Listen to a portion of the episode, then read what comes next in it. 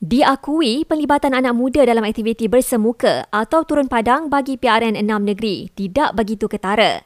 Ujar Presiden Alumni Parlimen Belia Malaysia, inilah politik gaya baru yang lebih tenang secara bersemuka tapi aktif di alam maya untuk mengatakan mereka ini tidak mengikuti itu kurang adil tetapi cara mereka mengikuti itu yang pertama. Yang kedua menginterpretasikan input dan juga maklumat-maklumat diterima itu untuk di blend dan seterusnya membentuk kepada sebuah jawapan. Itu yang uh, paling utama. Tambah Encik Nazrin Faiz, golongan muda lebih cenderung untuk mengikuti perkembangan politik menerusi media sosial.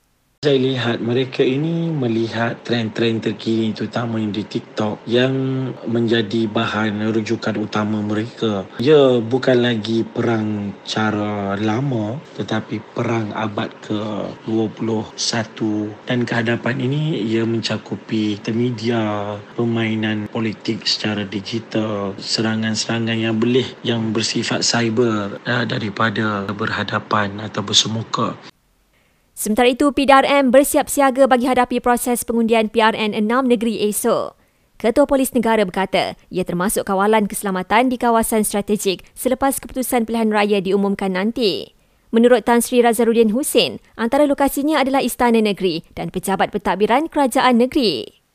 Undi anda penentu masa depan negeri anda. Jalankan tanggungjawab pada PRN esok.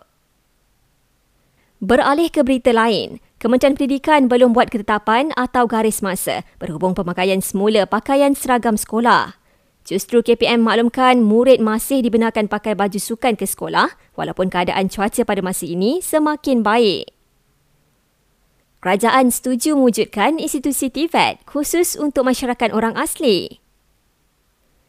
Dan seorang wanita direman seminggu ekoran kes tera seorang kanak-kanak di sebuah taska di Kota Kinabalu yang video kejadiannya kini tular.